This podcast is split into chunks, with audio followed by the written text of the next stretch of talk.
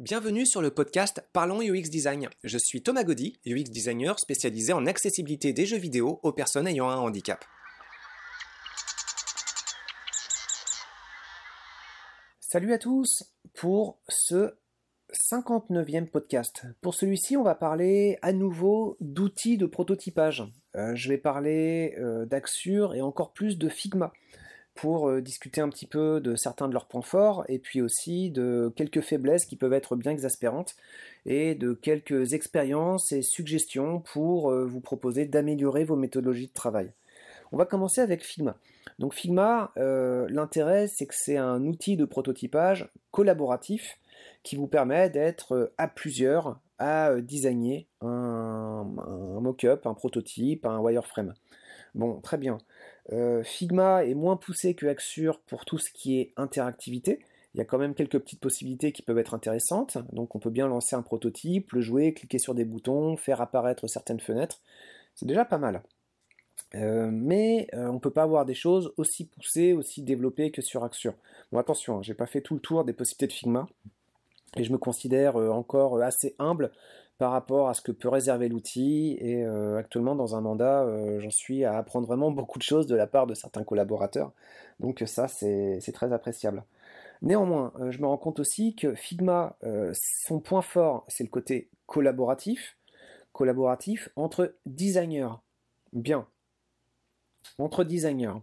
Sauf que euh, le but de tout outil de prototypage, c'est pas juste de discuter entre designers, c'est réussir à présenter une réflexion sous une forme graphique, c'est-à-dire aider encore euh, d'autres collègues qui souvent produisent de la documentation sous une forme le plus souvent littéraire, euh, plus rarement mais ça arrive sous forme de schéma Excel, en tout cas donc un premier draft de à quoi devrait ressembler l'outil. C'est déjà super pratique hein, d'avoir une espèce de visualisation de l'outil euh, sur Excel. Ça permet de déjà positionner un peu spatialement des fonctionnalités. Bon, mais euh, une fois que vous avez fait votre prototype, bah là arrive le moment où il va falloir le partager et le présenter auprès des collègues. Et là, bah, on arrive sur euh, une espèce de point de blocage qui est super intéressant. C'est-à-dire que euh, ces interactions entre vous et les collègues, bah, on atteint bah, euh, non pas des limites en fait, mais euh, quand même déjà des points de crispation. Bon, je continue un peu sur Figma. Quand vous présentez, sur Axure c'est pareil, hein. Figma, Axure, quand vous présentez un travail auprès d'un collègue, ce qui est bien, c'est qu'il y a la possibilité d'ajouter des commentaires. Bon, alors le principe du commentaire, c'est qu'il est spatialisé, dans euh, votre interface, il va être représenté à un endroit donné, donc ça va être la petite punaise, comme vous pouvez avoir euh, sur Google Maps pour placer la punaise d'un lieu, bah là vous allez placer une punaise pour dire, euh, bon bah à tel endroit, c'est pas ça. Typiquement, c'est ça qui va se passer. Hein. Vous allez interagir avec vos différents interlocuteurs, vous allez faire des propositions, et puis le retour que vous aurez le plus souvent, c'est ah d'accord, ok, bon bah ça progresse, mais je me rends compte que c'est pas encore tout à fait ça. Et puis souvent, ça va générer de nouvelles questions, de nouveaux besoins, euh, de nouvelles hésitations, des retours en arrière. Bon, ça fait partie du processus normal. C'est euh, très très difficile de réussir à poser un design via un prototype graphique parce que bah, ça fait euh, évoluer la réflexion, mais ça fait aussi évoluer des attentes et, des questionnements et puis tout plein de choses qui sont pas forcément très très claires. Bon, alors ce qui est bien en fait, c'est que cette interrogation, elle va être posée sur un commentaire. Bon, mais quand vous avez un travail qui est assez riche à proposer, ben, des commentaires, vous pouvez commencer à en avoir beaucoup. Et euh, ben là, j'ai eu l'occasion de travailler sur Figma avec euh, ben, un environnement qui était assez riche et avec beaucoup de commentaires qui étaient posés pour plusieurs finalités. On va essayer d'en distinguer euh, quelques-uns. Donc il y a le commentaire, c'est la note à moi-même. Alors, pas forcément à moi euh, en tant que Thomas, là, mais euh, plutôt euh, le designer qui passe par là, et c'est un outil collaboratif, donc des designers peut y en avoir beaucoup, et puis quelqu'un se met une note à soi-même, de type, bah tiens, là, vérifier l'espacement, vérifier l'orientation, vérifier un truc. Bon, ok. Il peut y avoir d'autres commentaires, c'est le collaborateur qui pose sa punaise, et qui dit, bon, bah là, en fait, ça va pas. Et puis d'autres types de commentaires où deux designers discutent entre eux, genre bon bah est-ce que toi tu as l'information pour tel ou tel truc?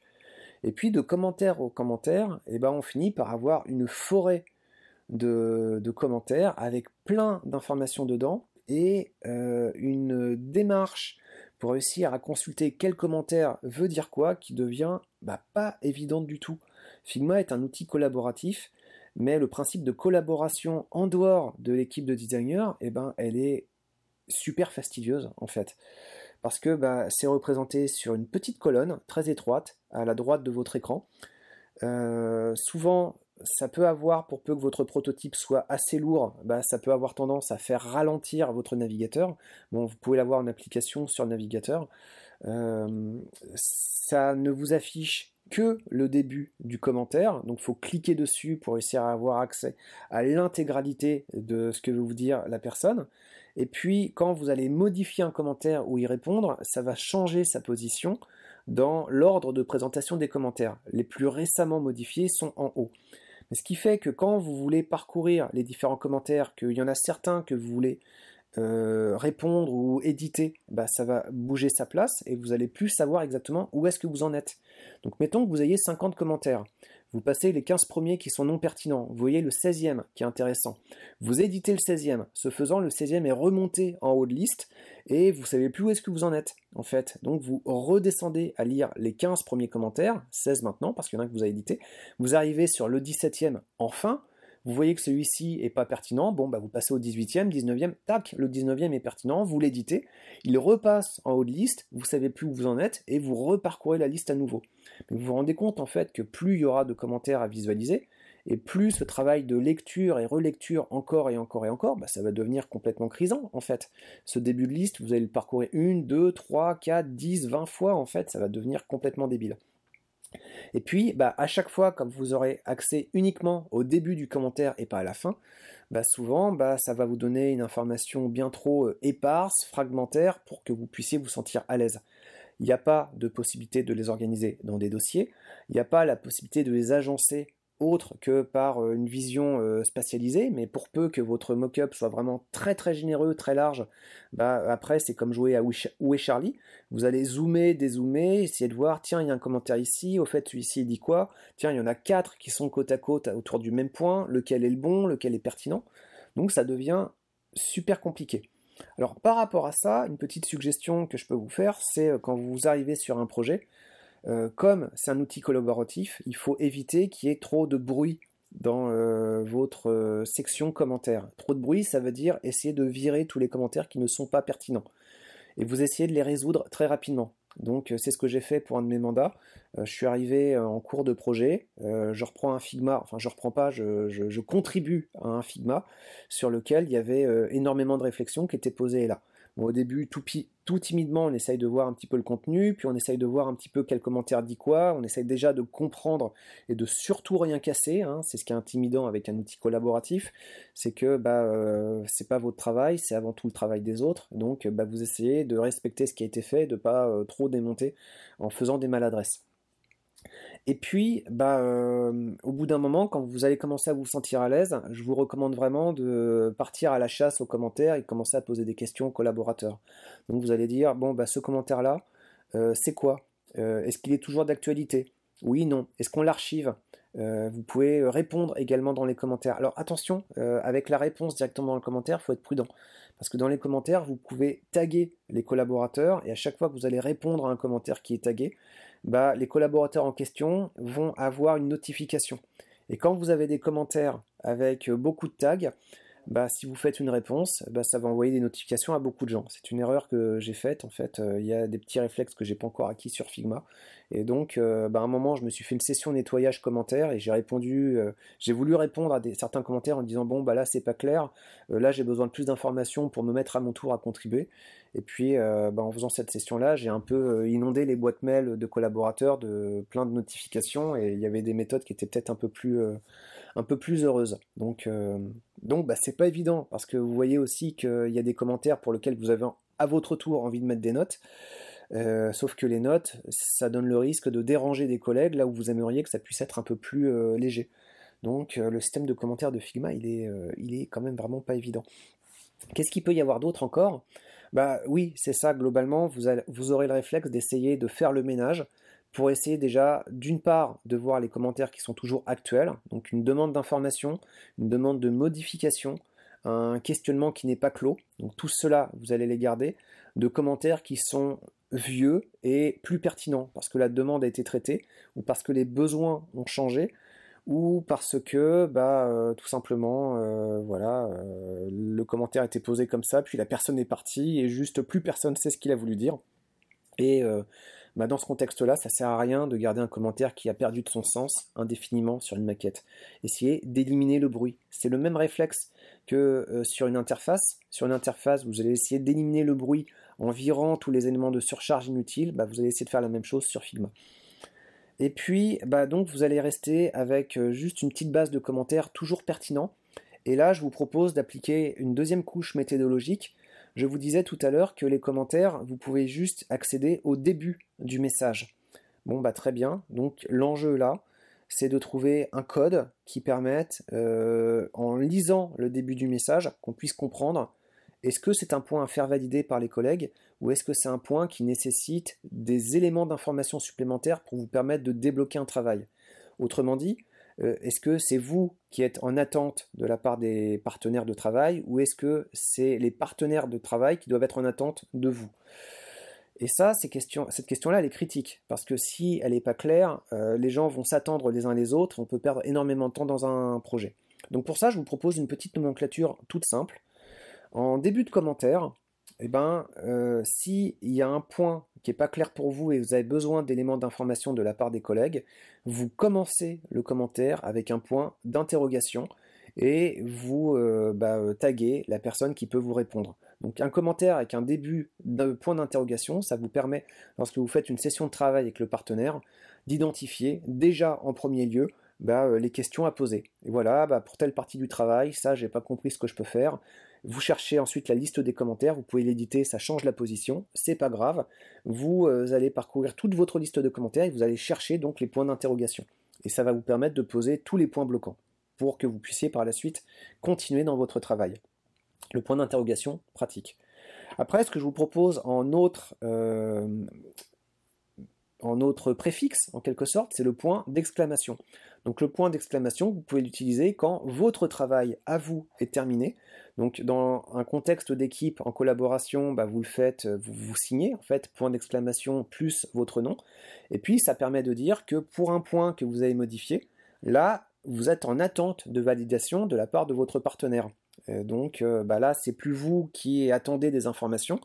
Euh, au contraire, vous êtes prêt vous êtes prêt et euh, bah, il n'y a plus qu'à le valider.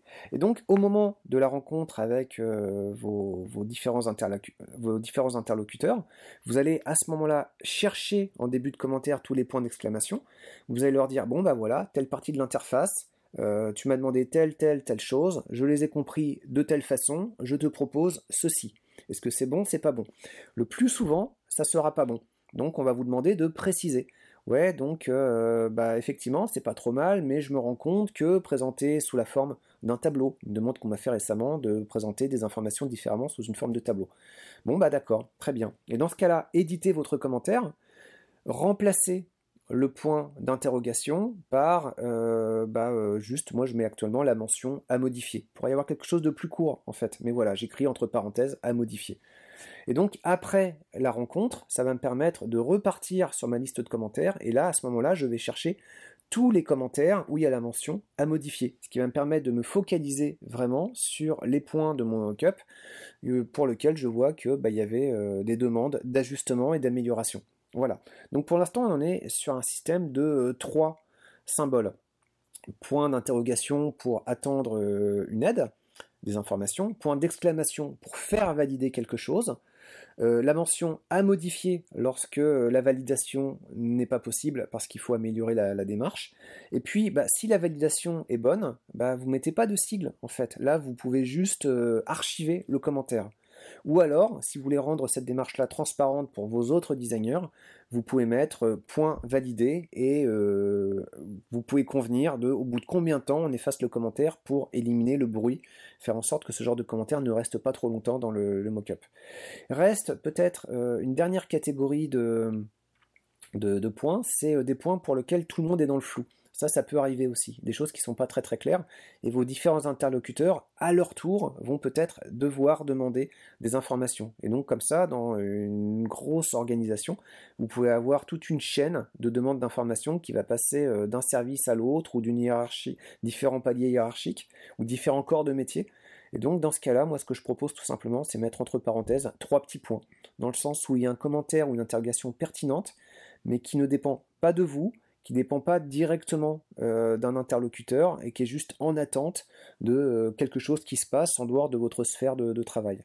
Donc vous gardez le commentaire, ça fait un peu du bruit, mais lorsque vous allez parcourir vos listes de commentaires à la recherche des différents points, bah, les trois petits points, ça vous permettra juste de dire de temps en temps, au fait, est-ce qu'on a des nouvelles à propos de ceci ou de cela?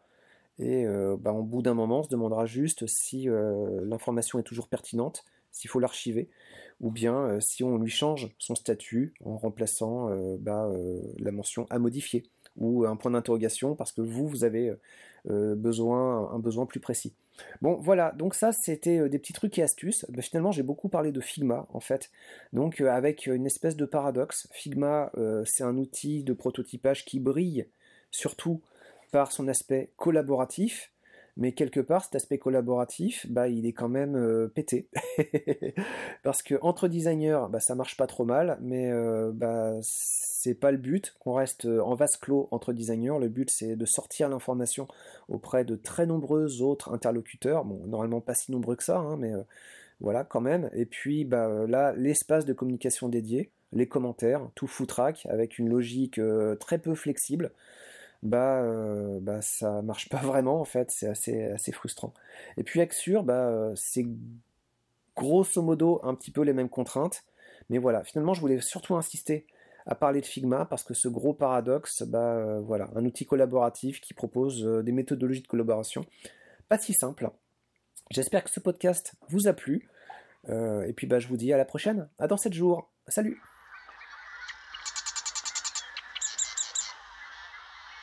Merci d'avoir écouté ce podcast. Je vous invite à vous abonner pour ne pas rater les prochains épisodes. Si vous voulez en savoir plus sur moi, je vous invite à consulter mon profil LinkedIn, Thomas Gaudy, T-H-O-M-A-S, G-A-U-D-Y. Si vous souhaitez de l'accompagnement pour implémenter ces notions et ces outils dans vos équipes et vos projets, vous pouvez faire appel à mes services de consultant en UX Design. Il vous suffit de me contacter via mon profil LinkedIn. Au plaisir